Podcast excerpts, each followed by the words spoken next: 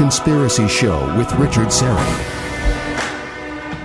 Thanks for inviting me into your home. Long haul truck, RV, camper, taxi, your parents' well appointed basement with the simulated wood paneling, electric fireplace, and the painting of dogs, playing poker, your loft, that greasy spoon just off the interstate, in your cabin in the woods. Welcome to the program. Carlos Kajina is the technical producer. Ryan White is our live stream producer. We are live streaming on YouTube tonight. The channel is called Strange Planet. And just um, a heads up that we are slowly moving things over to a different platform for obvious reasons. We are now officially on Rumble.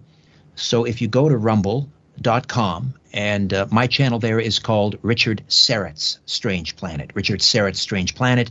Uh, I'm also on Gab, uh, still on Twitter, but migrating over to Gab.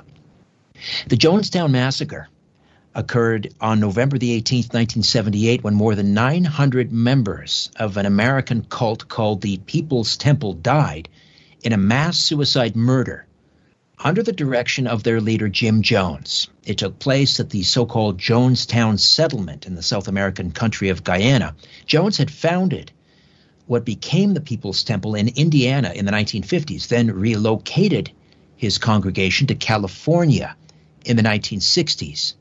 In the 1970s, following negative media attention, the powerful, controlling preacher moved with some 1,000 of his followers to the Guyanese jungle, where he promised they would establish a utopian community.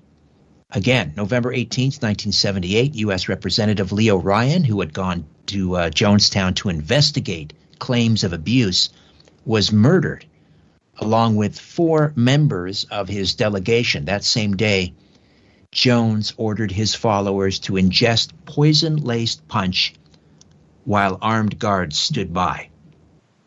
Prior to the uh, terrorist attacks of September 11, 2001, the uh, tragedy at Jonestown marked the single largest loss of U.S. civilian lives in a non natural disaster. Now, most of us are at least somewhat aware of uh, these details, but what many of us aren't aware of is that Jim Jones wasn't just some murderous madman in the jungle. He was a political force with tremendous influence inside the Democratic Party machine, specifically in California. And that's what we're going to discuss, uh, at least for the next little while, George Freund is a great friend of the program. He is a fiercely independent investigator, researcher, an award winning blogger, and a broadcaster who uh, sits in from time to time on uh, the Power Hour, Power Hour Radio.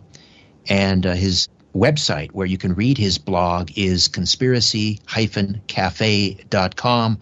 George Freund, welcome back to the Conspiracy Show. How are you, my friend?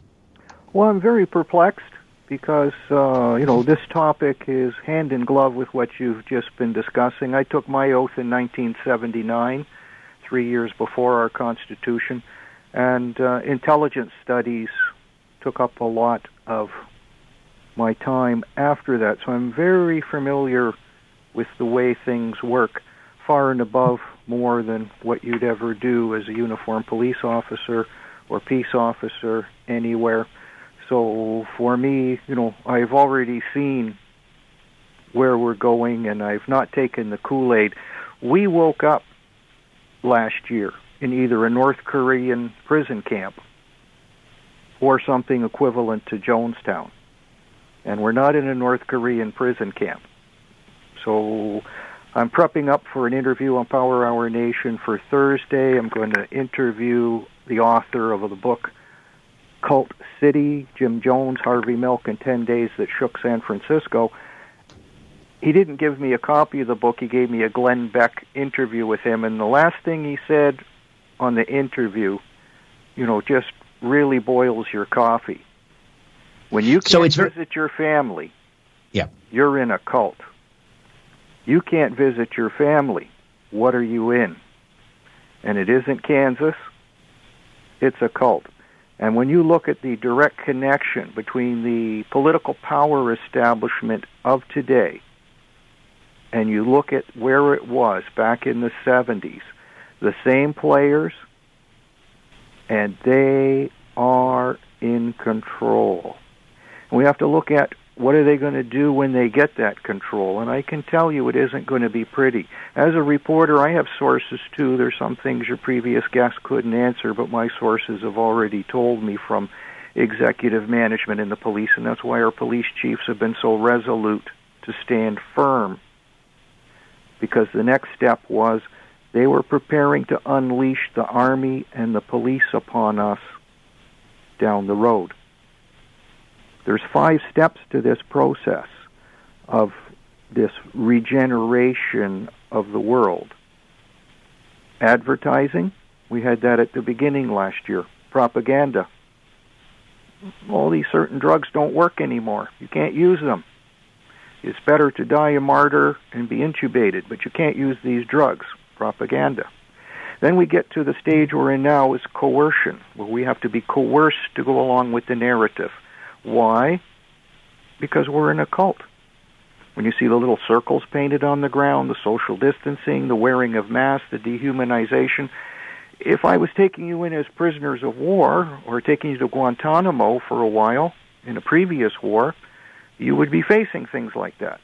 You're mm. being reprogrammed. I would agree. We are certainly being conditioned. Big time. Yeah. And the fifth step is euthanasia. I reviewed some work from a Russian intelligence officer, a colonel. It's in Russian, but with great big subtitles for us. It's about 11 minutes long, explains it very well. I put it on my website. And he explains it very, very succinctly on what all this is the collapse of the financial system, the Great Reset also resets the population, and in his mind, down to a billion, with a hundred million being a more the controlling group. So that means a good six billion of us got to get off this rock. And that's part and parcel of what's going on. The great Soviet defector Yuri Bezmenov said, when we take over, the last step of the communist takeover. And you must remember, Jimmy Jones was a hardcore communist. Right. Not right. a Christian in any way, shape, No, he disavowed Christianity. That's important because people think Jim Jones, they think Christian cult, and then all Christians sort of get lumped in there. He had disavowed it. He was an ardent communist. His plan was not to stay in Guyana until the uh, congressman and his entourage showed up. They were preparing to flee to Russia, to the Soviet Union. And we'll get into that. But I, I- I just I want to talk about because people may be asking, well, why are we talking about Jim Jones and the People's Temple, something that happened 43, 42 years ago and a little bit. And here we are, the inauguration of, I call it the Kamala Harris administration. Even Joe Biden has called it that numerous times. Is that senility or is that him telling the truth? Uh, I think it's the latter. I think he's a placeholder. Uh, but uh, so why are we talking about Jim Jones on the eve of the uh, swearing in of the Kam- Kamala Harris administration? And so we have to go back to California in the 1970s. And as I say, people think of Jim Jones as this crazy cult leader in the jungle, but he was a powerful political force in California. So let's spend a little bit of time, if we could, talking about that. Oh, I'd Um, love to do that too. The other thing, uh, you know, one of the protest leaders is someone I know. We were in a movie together, and uh, he was my partner for the scene we did, and uh, that was Lamont Daigle. So I just, uh, you know, wish him well and honor and respect him for standing up for our rights and not being in Pastor Niemuller's explanation of how the world goes to hell for someone who's been there from the very, very beginning. We love you, we respect you, we honor you for what you've done, standing firm in a great storm. This whole thing is like the great things never die. Nazism never died. Communism never dies. And Jonestown, the cult, never dies. It's still alive. The people just fled, removed themselves, went into the shadows, and even though Jimmy Jones could command the president elect, Jimmy Carter, to produce his wife, Rosalynn, to meet him, Carter never mentioned this crisis in his memoirs. even though it was the biggest crisis in his presidency. That tells us something. I got into this just by one of those Columbo things. You know, my mother liked Columbo. That was one of her favorite shows. And as a mine too, lad, mine too, I loved it. You know, and then you find evidence. It taught you how to be a detective. I liked that. And when I took my investigators course with some of the greats here in Ontario, uh, you know, I had a little bit of substance there just to show you what it means. The Guy Paul Morin case was the case of study, and I was the only student to ever say Guy Paul Morin was innocent. I was ridiculed, threatened, and all kinds of stuff. One of my classmates ended up being a federal cabinet minister, another one a chief of police in a large municipality near Toronto, and I was vilified because I thought he was innocent. And then many years later, they invented DNA testing, and he was precluded from the list of suspects. And last year, they announced the killer, and it wasn't Guy Paul Morin through DNA. So just because you're alone or in a small group it doesn't mean you're wrong. It just means you're alone or in a small group. You have to deal with facts. Evidence is a compass. It takes you where you want to go. And when I started to hear one of these bizarre facts about this case, it was Dianne Feinstein, the lady who's really big on gun control in the United States, had a concealed carry permit once. Well, I, I spit up my coffee, I choked, and I go, what? And then I really started to look into one of the great assassinations that's never really talked about too much and that is the murder of Mayor Moscone of San Francisco and Harvey Milk, one of the supervisors. Right, county board supervisor, the first um, openly gay man to be elected, uh, I think, to any position in the United States. Harvey Milk. So, there. Right, absolutely. So yes, so George Moscone and Harvey Milk uh, were both shot dead in San Francisco. Uh, and um, that was in 1978 after the Jonestown Correct. Massacre. That was November 27, 1978. I was watching a news report from way back then to just say that the cult had sent out death squads to get rid of people that were threatening to them or dangerous, you know, dead men tell no tales. And Mayor Moscone was very much, everybody was in with this cult because they did everything on a micro scale what we are about to see unfold Wednesday, whether or not the inauguration is peaceful or not, is he could bring busloads of people to vote and win any precinct because you just go from one to the other to the other. He could have street thugs available, Nation of Islam. We call them Black Lives Matter today, so he could overturn anything. He was the master of his dominion and what limited his dominion is difficult to say. Right. So we, we should point out that in the mid 70s, uh, Jim Jones had moved his People's Temple to San Francisco. They were headquartered there. They started in Indiana, moved to California, and and somehow, because he was such a charismatic uh, individual, he managed to uh, influence uh, Mayor Moscone, Harvey Milk, as you say, he was able to get out the vote for these individuals. He was then, I think, named to the San Francisco um, Board of Supervisors. The uh, became like the Human Rights Commissioner, if you can he believe that. Commissioner. And housing, right? Housing. That's it. Housing Commissioner. And uh, uh, so and carry on. You were talking. Mayor Moscone, the women of the cult, to enjoy here and there, and uh, he knew how to grease the palms of politicians to make sure funds are flowing and finances are flowing at many, many levels. Jerry Brown, the governor, was a devotee.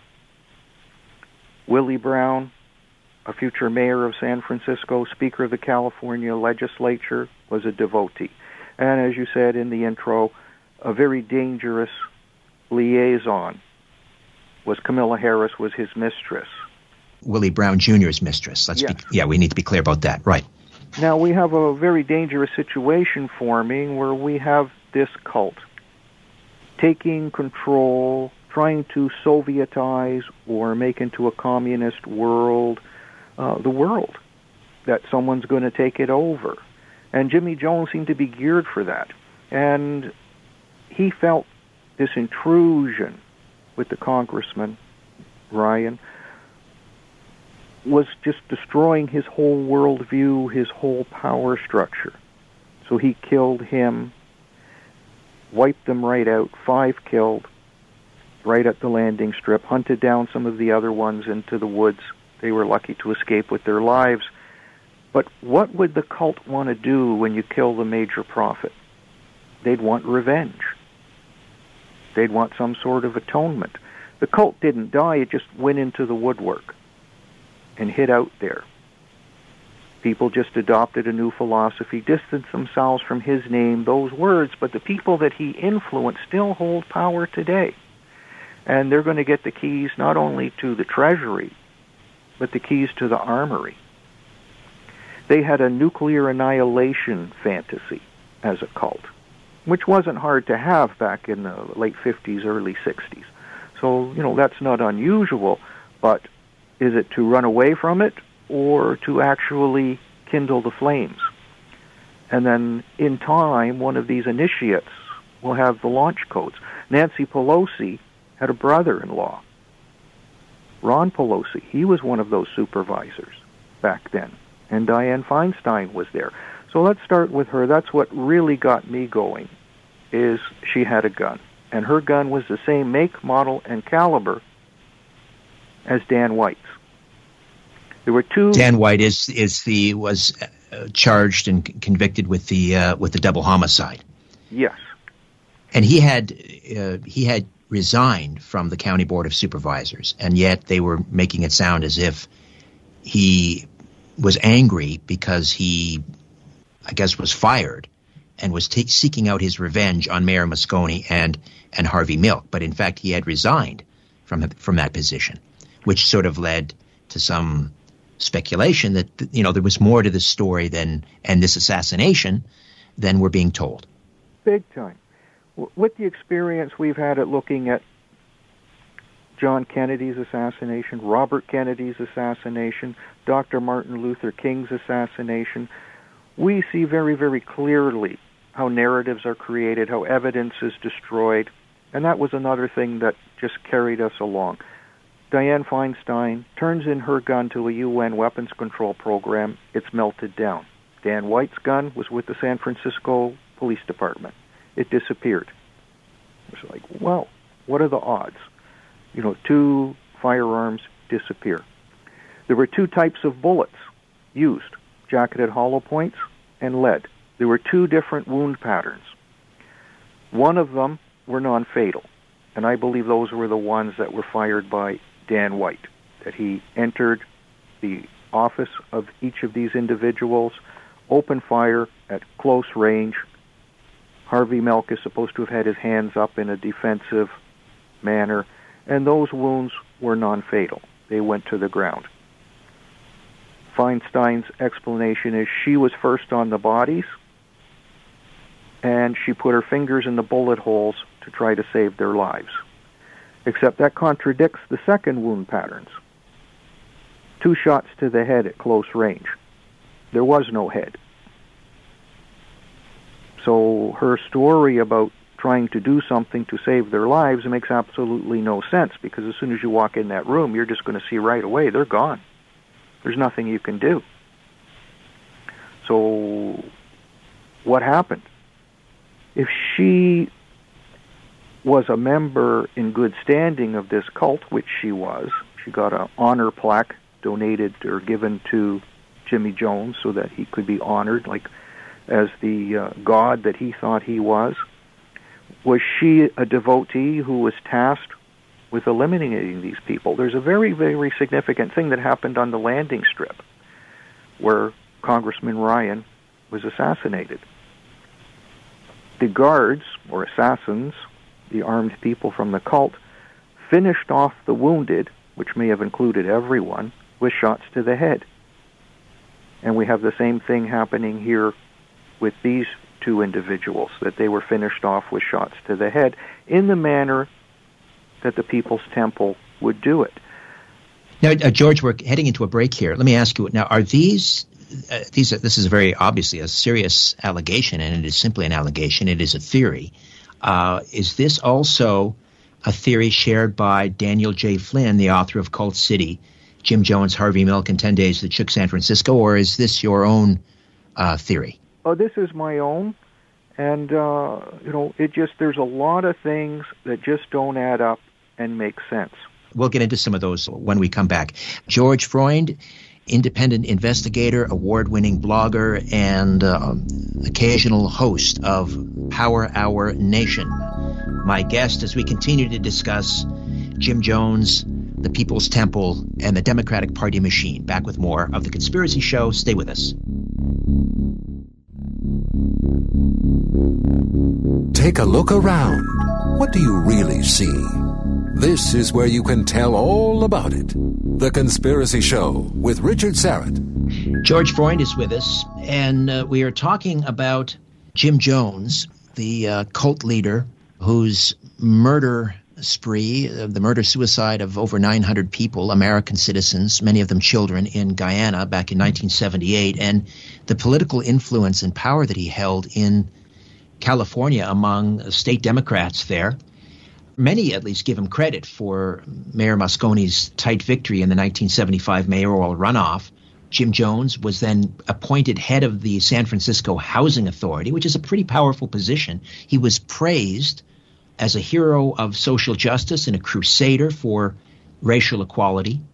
And he became an important figure in Democratic politics. And among his advocates was Harvey Milk, the much celebrated uh, Harvey Milk, the first openly gay man elected to uh, office in the United States. He was elected to the County Board of Supervisors. He was uh, a newcomer to San Francisco. He was formerly uh, a Goldwater Republican, and he became politically radical in California. And um, he attended services at People's uh, the People's Temple dozens of times, and he wrote letters to Jones uh, such greatness I have found in Jim Jones' People's Temple, Milk proclaimed. And of course, Milk wasn't Jones' only fan. Many powerful people, Governor Jerry Brown, columnist Herb Caen, Vice President Walter Mondale, all sought Jones' blessing and expressed, uh, expressed admiration for his dedication to racial equality and a better world. And uh, this is all laid out uh, in Daniel J. Flynn's book, Cult City Jim Jones, Harvey Milk, and 10 Days That Shook San Francisco. And um, George, you mentioned Jimmy Carter, uh, President Jimmy Carter, and Rosalynn Carter. Rosalynn Carter was a fan. Um, I mentioned Harvey Milk singing the praises of Jim Jones. He actually wrote letters to President Carter defending Jones even after these disturbing reports of abuse emerged from the Jonestown compound in Guyana. But um, Milk was, uh, as Flynn describes in his book, an aggressive municipal officer willing to play hardball. And uh, Jim Jones, this diabolical lunatic uh for the ages. So we were talking about now Senator Dianne Feinstein. At the time, she was also a member of the, uh, the, the board of supervisors in San Francisco. After George Moscone's murder, the mayor, she would become mayor. And a, a pretty serious allegation. You are you are suggesting she is a suspect. She was a she did carry and conceal. She was a permit holder, despite being um, an, a, a rabid anti-gun uh, person but at the time she she carried a gun, and you're saying it was the same um, model gun that was Make, being carried caliber. by by uh, Dan White, the actual or the supposed assailant, who was uh, arrested and charged and convicted with their murders. Again, he was a member of the board of supervisors, and he had quit, and then supposedly got angry because he wanted his job back, and he would and they wouldn't give it to him. So this is supposedly the motive. Uh, so you're saying that the motive here is, well, what is it? Why, if, if Harvey Milk and Mayor Moscone, Moscone were such devotees of Jim Jones, after Jones' uh, death and the and the the suicide, mass suicide, why why take out Harvey Milk and Mayor Moscone? Because they knew the inside details, and they're a threat to the organization, in my opinion. But her story just doesn't make sense. She was on the scene. She discovered the body. She tried to tend to the wounded. She said she placed her fingers in the bullet in the wounds in the bullet holes in order to stop the bleeding. But as you pointed out, If they had two The, uh, shots to the head, there's nothing there to save. There's nothing to do. So it just doesn't make any sense. right, right, And it's just one of those things that bother me, Columbo style. How can that be? You know, you must see right away that if that's the case, that they're deceased. So either you're lying, or you know, maybe you're in some kind of panic-driven mode or something like that. But it just doesn't make sense. And and the fact that you're devoted to the cult and you kill people the way the cult does with the coup de grace shots to the head, like they did with Congressman Ryan, is very disturbing. And all the people that came out of San Francisco then and still today seem to get a pass that this isn't discussed, it isn't a topic of conversation anywhere, anytime, even though these people are ascending to positions of great power. And when you look at the Democratic Party, it looks like and acts like a cult. No one can have a contrary opinion. Whoever decides, whatever is decided, that's just the way it is. And you're not entitled to any other thought process at all. I was supposed to interview another guest on Power Hour, but uh, with some of the political crises in the United States, that got bumped up. But, you know, this chap was a lifelong liberal, and he started to see the light that there are inconsistencies in their belief systems. And one of his lifelong friends phoned him up and said, Hey, is this true? Do you really believe this now? And he said, Yes. And the guy hangs up the phone and will have nothing to do with him anymore because you left the reservation on how we were trained and taught to think. And I would look at it as a liberation that you come to terms with a truth because it sets you free. And you start to know where you went wrong and you try to do better. That's deeply disturbing that we would get into a situation which we're seeing all over the world now is that there is an opinion on something and that's all there is to it. And no matter where you go, you can't have another opinion. And one of the things that we talk about the rights here of our Constitution, the Ameri- our Bill of Rights, the Americans will say the same thing, and maybe people in other countries. But one thing as well is the Universal Declaration of Human Rights. Article 19. You have the right to freedom of opinion and expression, to hold opinions without interference, and to seek and receive and impart information and ideas through any media and regardless of frontiers. And we see these tech giants and media giants taking away that. That's a human rights violation. Our governments are doing the same thing too because we have the right to movement in our countries and between countries. That's Article 13. We have the right to peaceable assembly, which could include protesting, is Article 20. So we see a determined effort by the power structures in our lands and in other in the United States as well to behave in a cultish manner to say, no, you don't. You don't have these human rights anymore. Well, who can say that? It's fundamental. It's always been fundamental. Right, and recent polling in Ontario suggests about 70%. This is uh, astounding and kind of distressing, actually. 70% of Ontarians uh, fully agree with the current um, lockdown measures, if you will. I want to get back to the murder of San Francisco Mayor George Moscone and uh, County Board Supervisor Harvey Milk, who was has been sort of raised to the level of sainthood, that he was sort of martyred. But there is no evidence, actually, that uh, Dan White, the supposed killer, was homophobic.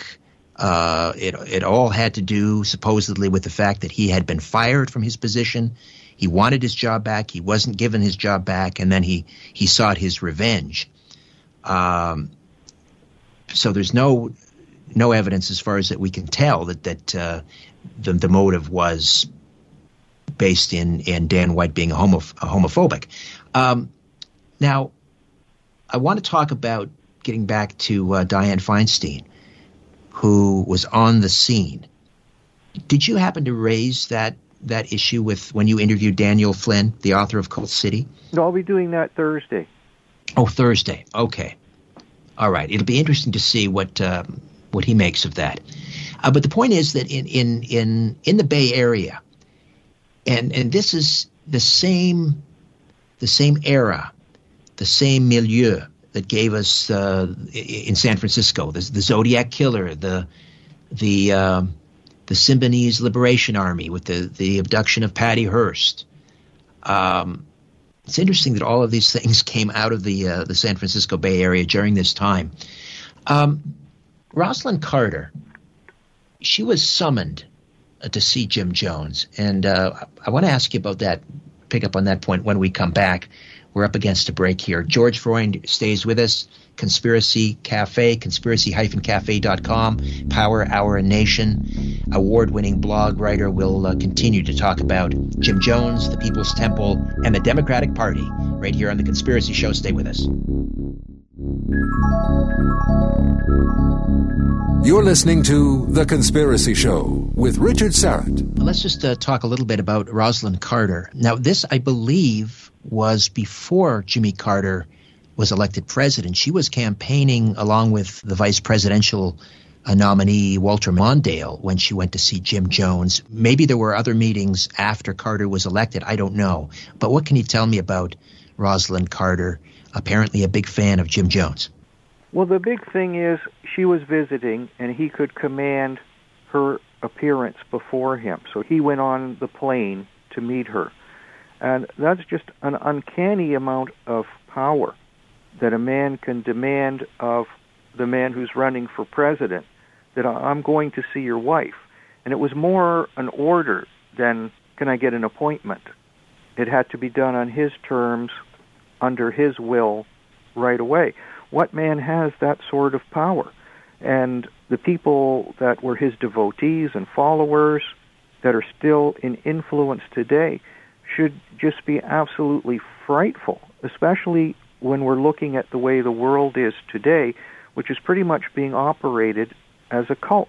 The CIA was very big in mind control experiments in Los Angeles, especially, and San Francisco. It was just systemic back then. One author that I interviewed, Stephen Kinzer, wrote a book on Sidney Gottlieb, the CIA's poisoner in chief, he calls him. And they had houses where they did the most extreme interrogation and entrapments. One was in New York City, one was in Miami, and I believe the third was in San Francisco. And a former DEA agent, George Hunter White, ran that operation. And for some fate of luck, because he was contracted to the CIA, his personal records were donated to his alma mater and they were recovered there by the author. And his letter to Sidney Gottlieb of the CIA was very, very revealing. You know, he just says, fun, fun, fun. Where can a red blooded American boy lie, cheat, torture, and kill, you know, for the government and get paid for it? He was quite open about what he had to say. These were very dark times back then where drugs were being introduced into people, politicians, and anyone of influence. The LSD, of course, to mollify them and get control of them and trap them in sexual liaisons so that they could have future blackmail potential over people.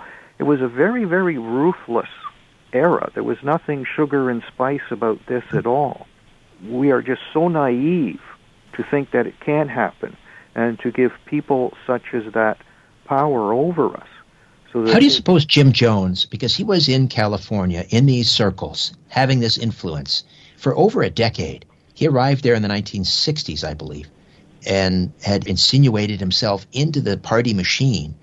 How is it, as charismatic as he was, as sociopathic as he was, but how was he able to remain undetected. Why didn't anyone see that this was an absolute madman in their midst? Or didn't they want to see it? Well, when you're in a company of mad people, another one doesn't make any difference, more or less.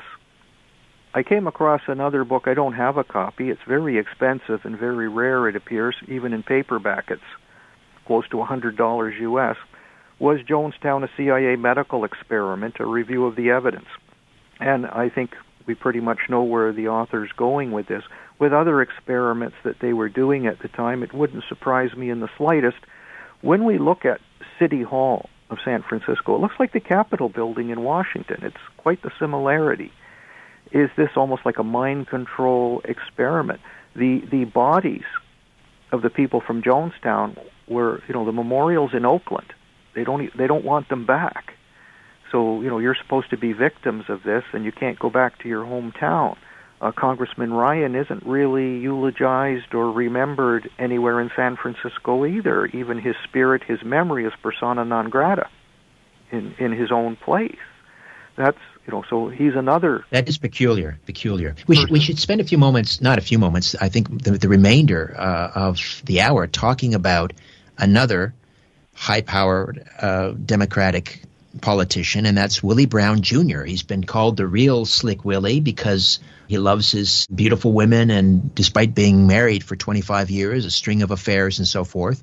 So the real Slick Willie, Willie Brown Jr., a state assemblyman for 30 years. 15 of those years were as speaker. Later, of course, became mayor of San Francisco, the first black mayor of the city. He too was enamored with Jim Jones. I think at one time he called him sort of another Martin Luther King. Oh, that's quite correct. That in its own right is rather scary, but he said he's a combination of Martin Luther King Jr., Angela Davis, Albert Einstein, and Chairman Mao. And the Chairman Mao part is interesting because we have allegations that Hunter Biden and the Democratic Party are under the influence of communist China. And that's something that should send shivers through our spine, too. We've got to take a quick time out. We'll come back and finish up. George Freund stays with us as we continue to discuss Jim Jones, the People's Temple, and the Democratic machine in California. Back with more in a moment. Different views make great conversation. This is The Conspiracy Show with Richard Syrett. Welcome back. I'm trying to remember in the uh, the Harvey Milk uh, movie, and Sean Penn played Harvey Milk. Uh, there was no mention of Harvey Milk's connection with Jim Jones. Uh, that's kind of been removed from the public record. Um, we were talking about Willie Brown, however, 30 years, a uh, an assemblyman in California, 15 as speaker, then later became the first black mayor of San Francisco. He was 60. Kamala Harris was 29, he, and he was married but separated when they had their affair in the mid 90s. 31 years his uh, junior. Uh, that's you know that that's fine, but uh, he really, I mean, to what extent did he did he um, assist in in her career? I, I, know that he appointed her to a couple of appeals boards, the uh, the unemployment appeals, insurance appeals board, I think the California Medical Assistance Commission, both very lucrative uh, positions. I think she made something like four hundred thousand dollars with those two jobs in the course of a couple of years. Very p- high powerful or high paying jobs. Um, and uh, so, is it fair to call Willie Brown Jr. Kamala Harris's mentor? Oh, definitely, definitely. The connection with this cult is so dangerous. The fact that it is so heavily entrenched. Camilla Harris's husband works for a law firm that deals with something like 140 Chinese companies. And they say in you know material that I have, like she would never get a security clearance because of these allegations in her past. And yet that doesn't apply if you're elected. So you'll just be, you know, perhaps one day the commander in chief with control to the launch codes. And you can't even get a security clearance. They wouldn't let her sweep the floor if you were trying to apply as in any other position. This okay, now I'm not, you know, I'm no fan of Kamala Harris, uh, particularly her her policies. Uh, I think she, you know she was she demonstrated that she was a, a, failed candidate. She had to pull out of the Democratic uh, nomination because she simply wasn't gaining any traction, not even in her home state of California. And she's taken a great deal of uh, flack from uh, African American community in the United States because she withheld exculpatory evidence for some people that were on death row. They they had to force her to release that information, otherwise these innocent people would have been executed, um, or at least spent the rest of their lives in jail. Um, so there, you know, there, Lord knows there's a lot of a lot of issues that we could discuss in terms of Kamala Harris. She's also been described as the most um, radical uh, senator, maybe even more radical than than Bernie Sanders. But is it fair to suggest that just because Willie Brown Jr. was a was a an ally and a fan of this cult leader Jim Jones, that that she would hold those same views? Isn't that a bit of a stretch? The thing about cults is they grab you by the throat and they don't let you go. There is no um, independence, no no freedom to come to any other method of operation except what the cult determines. So you just don't get to get up and leave. You don't get to uh, to look at anything else. When you look at the just the sadistic things that Jones did to cult members, like making four-year-old children eat their vomit, uh, sexually abusing straight male members of the cult, and then pulling their pants down to show their anatomy to other people, and such like that. It, it's uh, you know it, it's the low of the low, using the Bible pages for toilet paper to demean Christians, you know, real Christians, starving people. It's it's a very nasty business. I find it hard to believe that you would spend time in company with anyone who was in company like that if you had any moral standing or sway. If you were under the sway of the cult, well, that's a completely different thing. The ideal win for China would be to get someone in the White House that is one of their agents. That is the art of war. You could fight a war, win the war without even firing any weapons, because when the time comes that even there was a fight, the person you put in there will not respond to stimulus like any other leader would and then you just own them. And it's a brilliant application of the art of war. And I look at that as we, the way we are, have been defeated. As I tried to explain at the beginning, and I'm glad I still have my little note here, Yuri Bezmenov, the KGB defector, telling you what the last stage of a communist takeover is. And you hear this word all the time, but it has no meaning to you normalization.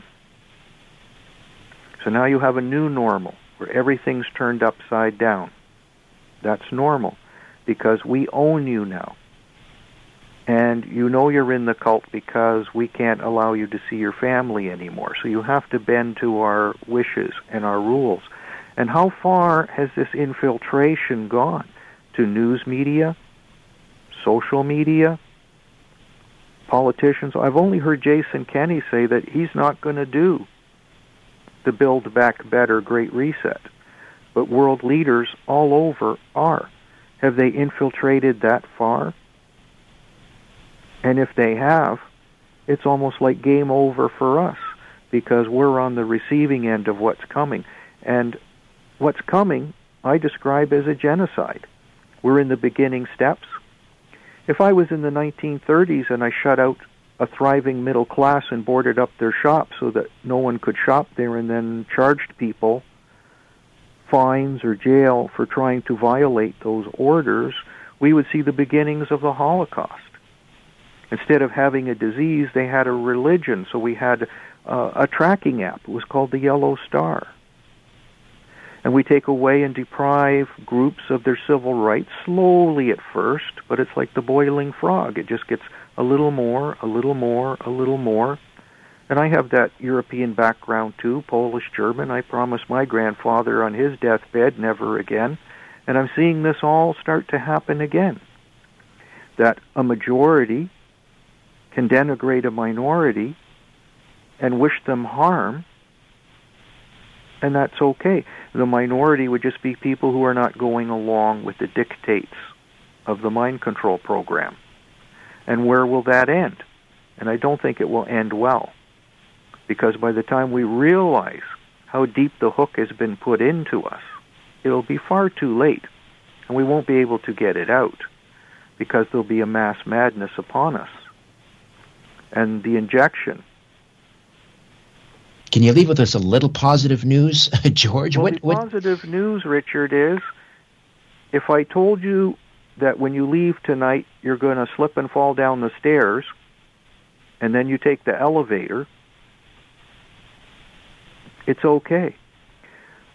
If Jimmy Jones is getting his revenge, what's the Kool-Aid? How about the injection? We can't have any cure that works. We're just being led to a result where we have to take this injection. And many experts say, after, and one is Dr. Gold, who was at one of the big protests, after the second injection, you become susceptible to getting COVID and it will kill you. A former Russian doctor, uh, his name was Igor Shepherd. I guess he changed his name, but he works for a state health department. He he worked for Russian bioscience, and he said this alleged vaccine, this injection, was created as a biological weapon to kill our first responders, who are the first on the list, so that we kill. Well, the yeah, soldiers, we have to be careful police, about. Yeah, that's one one first. person's opinion. But let me let me ask you just for a little bit of uh, optimism here as we as we say goodnight. What what, what do you see uh, happening in the next six months? Is there any is there any positive uh, news here? Well, the positive news is the pushback. Because as we all start to become aware of what's going on and seeing how it's being used and understanding that, you know, that was one of the courses I signed up for as a peace officer a long time too, was cults. It was just, oh, well, I get out of work for a couple of days. I'll take this course. And I had no idea that, you know, it's going to come back and be something that's in my pocket close by today. And I just see all the things happening as we are in this giant Jonestown. And we're being scared, frightened, intimidated, and coerced into going along. And sooner or later, we just have to say, stop. Enough is enough. Because some of our leaders just may be, as they call them, useful idiots, that they've been terrorized. Oh, there's a lot of that. There's that's to be sure. These are not our brightest and best running the show. That's to be sure. George, how do we listen to you? PowerHourNation.com Thursday, and uh, in time with your friend Steve, I will probably be doing things myself to post on his replacement for YouTube as he gets his servers in some rare country somewhere where basic human rights are allowed. And I would strongly right. recommend you watch a little snippet from Papillon as you're being greeted to go into reclusion where they All break right. you down and you see exactly what's happening to us. Conspiracy-cafe.com. George, thank you so much. Good night. Good night. My thanks to Carlos and Ryan. Back next week with a brand new program. In the meantime, don't be afraid. There's nothing concealed that won't be revealed and nothing hidden that won't be made known. What you hear in the dark, speak in the light. What I say in a whisper. Proclaim from the housetops. Move over, Aphrodite. I'm coming home. Good night.